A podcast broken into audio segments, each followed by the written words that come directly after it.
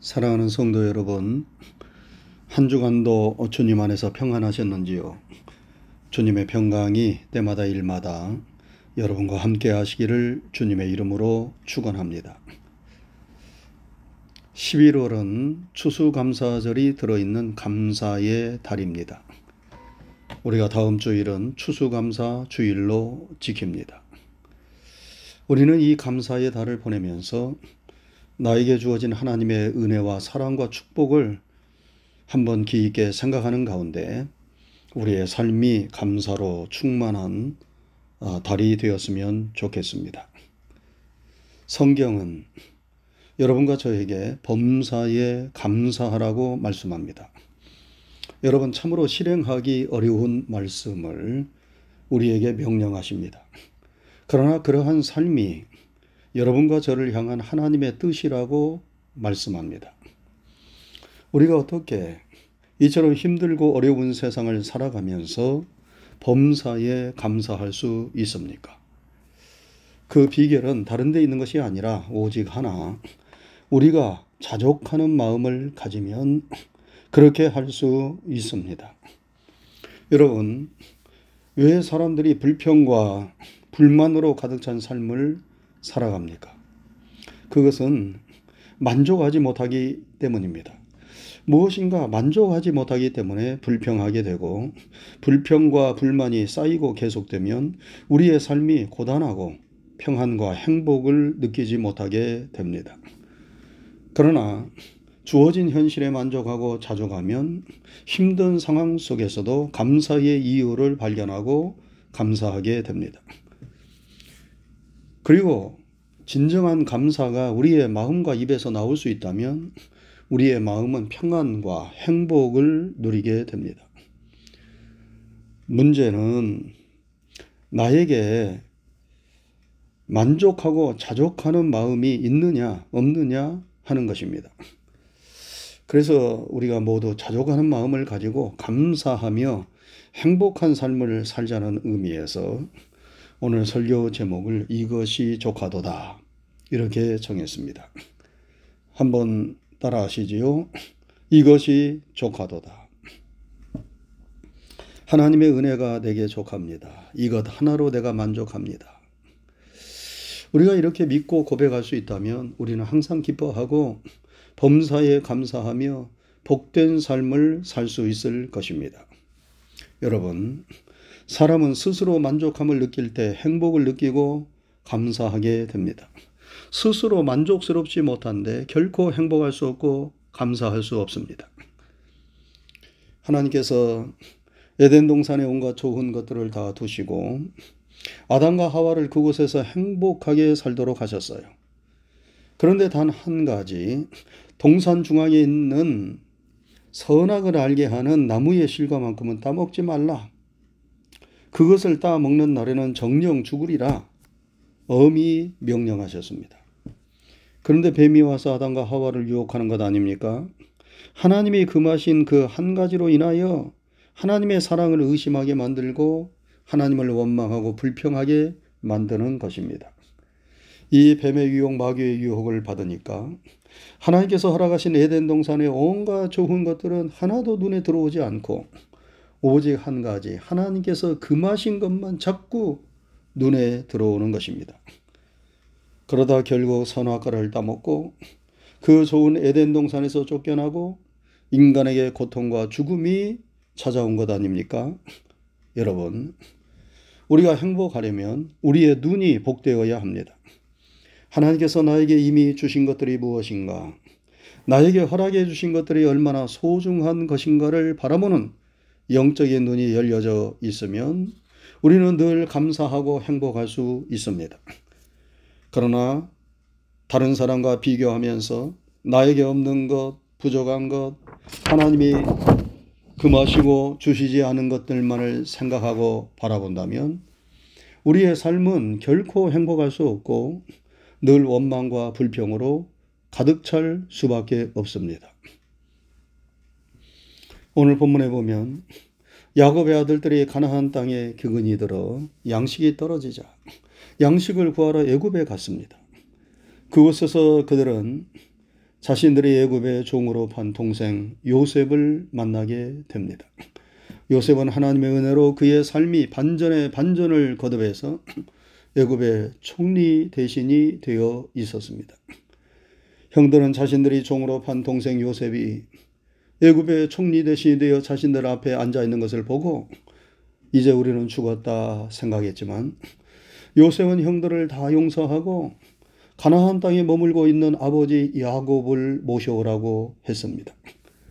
그래서 아버지를 모실 수 있는 수레를 주고 길에서 먹을 양식과 입을 옷들 그리고 애굽의 아름다운 물품들을 잔뜩 실어서 아버지 야곱에게 보냅니다. 드디어 가나안 땅에 도착해서 야곱의 아들들이 야곱에게 말합니다. 아버지, 아버지의 아들 요셉이 지금까지 살아 있어 애굽의 총리 대신이 되었나이다. 아버지를 모셔오라고 이 수레를 보내고 이 귀한 물건들을 보내왔나이다. 이 말을 들을 때 야곱은 처음에는 믿지를 못했습니다. 그런데 자신을 태우려고 보낸 수레를 보고 진짜 요셉이 살아있음을 알고 기운이 번쩍 나서 말합니다. 조카도다. 내 아들 요셉이 지금까지 살아 있으니 내가 죽기 전에 가서 그를 보리라. 그래서 야곱이 그 사랑했던 아들 죽은 줄만 알았던 그 요셉을 살아서 다시 만나는 것 아닙니까? 야곱은 요셉이 죽은 줄로만 알고 인생의 모든 낙을 잃어버렸습니다. 야곱에게 요셉이 어떤 아들이었습니까? 그 누구보다도 사랑했던 아들 아니었습니까? 사랑하는 여인 라헬로부터 나온 첫 번째 아들. 그래서 늘 자색 옷을 입히며 온갖 사랑을 다 쏟아부었던 아들이었는데 그 아들이 어느 날 양치는 형들의 소식을 알아보러 나갔다가 돌아오지 않는 것이었어요. 형들은 요셉을 위대한 상인에게 종으로 팔아넘기고 마치 들에서 맹수를 만나 죽은 것처럼 꾸며 요셉의 피 묻고 찢겨진 옷을 아버지 야곱에게 가지고 와서 동생 요셉이 맹수에게 물려 죽은 것처럼 거짓말을 했습니다. 그래서 야곱은 진짜 사랑하는 아들 요셉이 죽은 줄로만 알았어요. 그때 야곱의 심정이 어떠했을까요? 여러분, 이 세상에서 가장 비통한 일이 무엇입니까? 비통한 일들이 많이 있겠지만 가장 비통한 일 중에 하나는 자식이 부모보다 먼저 세상을 떠나는 것입니다. 다 키워놓은 자식을 잃어버렸을 때 그 이후로 부모의 삶은 살아도 산 삶이 아닌 것입니다. 본인이 세상을 떠날 때까지 그 자식을 가슴에 묻고 잊지를 못하는 것입니다. 실성한 사람처럼 사는 거예요. 얼마 전에 한국 이태원에서 156명이나 되는 사람들이 길에서 압살을 당했습니다. 그 대부분은 아직 제대로 인생의 꽃을 피워보지도 못한 20, 30대의 젊은이들이었습니다. 우리가 지금껏 듣지도 보지도 못한 일이 대한민국 서울에서 일어났습니다. 그저 놀러 간 줄만 알았는데 싸늘한 시신이 되어 돌아온 자식들을 보면서 그 부모의 심정이 어떠했을까요? 우리는 감히 상상조차 할 수 없습니다. 아들을 잃은 어머니가 그 착한 아들을 생각하며 편지를 썼는데 그 편지 내용을 들으면서 가슴이 너무 아팠어요. 어머니는 아들을 잃고 잠을 제대로 잘 수가 없습니다. 배가 고픈 것도 세상을 떠난 아들 앞에서 죄를 짓는 것 같아서 제대로 먹지도 못합니다. 왜 내 아들인가? 아들을 대신해서 자신이 죽었더라면 더 좋았을 터인데 더 이상 세상을 살고픈 마음도 없고 빨리 아들 곁으로 따라가고만 싶다고 말합니다. 아들을 잃은 어머니는 세상이 온통 어둠으로 변했어요. 삶의 희망을 잃어버리고 애통합니다. 여러분, 이것이 자식을 먼저 떠나보낸 부모의 심정 아니겠어요? 요셉을 잃고 야곱이 그런 마음이었을 것입니다. 그런데 그 요셉이 살아서 애굽의 총리 대신이 되었다는 것이에요. 이게 무슨 일입니까? 여러분 세상에 이처럼 기쁜 일이 어디 있습니까? 그래서 그가 내 아들 요셉이 살아있다니 이제는 족하다. 내가 이제 더 이상 바랄 것이 없다. 이렇게 말하는 것입니다. 요셉이 아버지 야곱을 위하여 애굽의 보화와 온갖 진귀한 아름다운 물품들을 잔뜩 수레에 실어 보냈지만 그것을 보고 야곱이 족하다고 말하는 것이 아닙니다. 내 아들 요셉이 살아있는 것, 그것 하나로 족하다고 말하는 것입니다. 아무리 애굽에 진귀하고 아름다운 물건이 가득 있어도 요셉이 살아있지 않다면 야곱에게는 그것들이 참 만족과 행복을 줄 수 없는 것입니다. 그러나 세상에 그 어떤 진귀한 보화가 없어도 요셉이 살아있다면 그것으로 야곱은 족한 것입니다. 그래서 이것이 족하도다. 이제 죽어도 여한이 없다.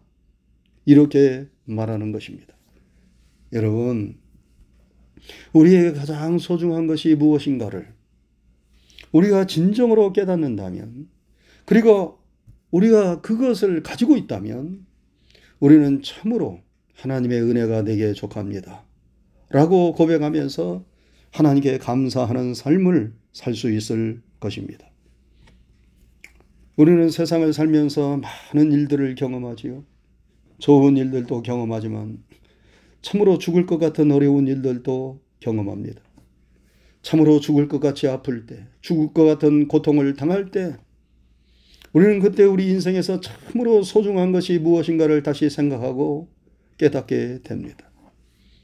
우리는 아프면서 건강의 소중함을 생각하고 가족이 멀리 떠났을 때 가족과 함께 했던 생활이 얼마나 감사한 일이었던가를 생각합니다. 코로나로 인하여 우리의 일상을 잃어버렸을 때 평범한 일상이 얼마나 소중한 것인가를 여러분 우리 모두 느끼지 않았습니까?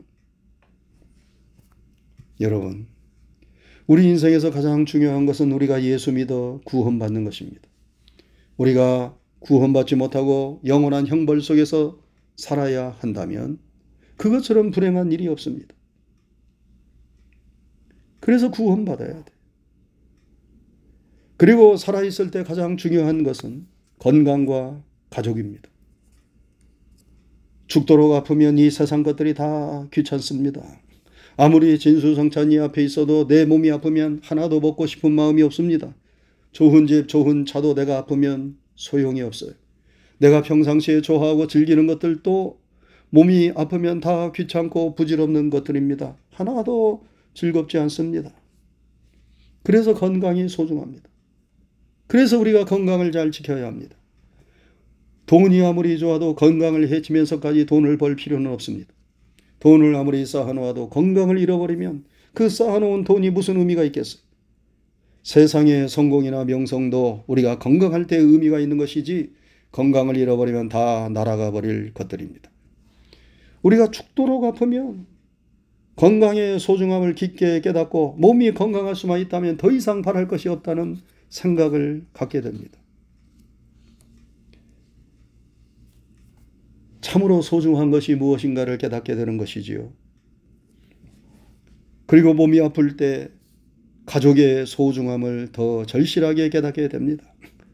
내가 아플 때 그 고통을 아무도 대신해 주지 못하지만 그래도 끝까지 곁을 지키며 기도하며 돌보아 주는 사람이 누구입니까? 진심으로 나를 염려해 주는 사람이 누구입니까? 여러분들의 가족 아닙니까?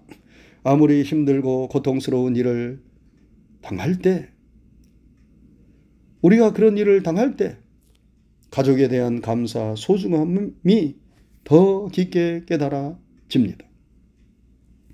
여러분, 여러분에게서 지금 가장 소중한 것이 무엇입니까? 이 세상 그 무엇하고도 바꿀 수 없는 그 소중한 한 가지, 그것이 무엇입니까? 그것이 여러분들에게 있습니까? 그러면 족한 줄로 알고 우리는 감사해야 합니다. 그러나 많은 것들을 가지고 있음에도 불구하고 늘 모자라다 생각하고 우리가 만족, 자족하지 못하고 욕심을 버리지 못하면 우리는 절대로 평안한 마음을 가질 수 없고 행복할 수도 없습니다. 왜냐하면 자족하지 못하고 욕심으로 살면 늘 부족하다 생각하고 불평과 불만에 사로잡힐 수밖에 없기 때문입니다. 전에 말씀드렸지만 이런 이야기가 있습니다. 작은 가게를 운영하는 유대인이 중병으로 죽어가고 있었어요. 가게 문을 닫고 온 가족이 임종하는 아버지를 지켜보고 있습니다. 이때 아버지가 마지막으로 묻습니다. 여보 어디 있어요? 예, 제가 여기 있어요. 아들아 너도 거기에 있니? 예, 저도 여기 있어요. 딸아 너도 있느냐? 예, 아버지 저도 여기 있어요. 가족이 다 옆에 있는 것을 알고 이 아버지가 죽어가면서 거친 숨을 내쉬며 마지막으로 말을 합니다. 무슨 말을 합니까? 그러면 가게는 누가 보고 있니? 그리고 세상을 떠났다고 합니다. 돈에 대하여 유대인들이 얼마나 강한 집착을 가지고 있는가를 말해주는 우스갯소리이지요. 그런데 오늘날 많은 사람들이 이렇게 삽니다. 돈에 대한 욕심이 끝이 없습니다. 아무리 돈을 많이 벌어도 만족감이 없습니다. 만족감이 없으니 삶의 진정한 기쁨과 행복도 없습니다. 사랑하는 성도 여러분, 야곱은 죽은 줄로만 알았던 요셉이 살아있다는 말을 듣고 이것으로 조카도다 이렇게 말했습니다. 애굽에서 보내온 아름답고 진귀한 물건으로 인하여 조카다 말한 것이 아닙니다. 여러분, 행복은 우리의 소유에 달려 있는 것이 아닙니다. 우리가 욕심을 버리고 하나님께서 이미 나에게 주신 것들을 소중히 생각하고 감사할 때 우리는 행복할 수 있습니다. 자족하는 마음을 가질 때 행복할 수 있습니다. 추수감사주의를 앞두고 감사의 달을 보내면서 늘 주님 안에서 이것이 조카도다.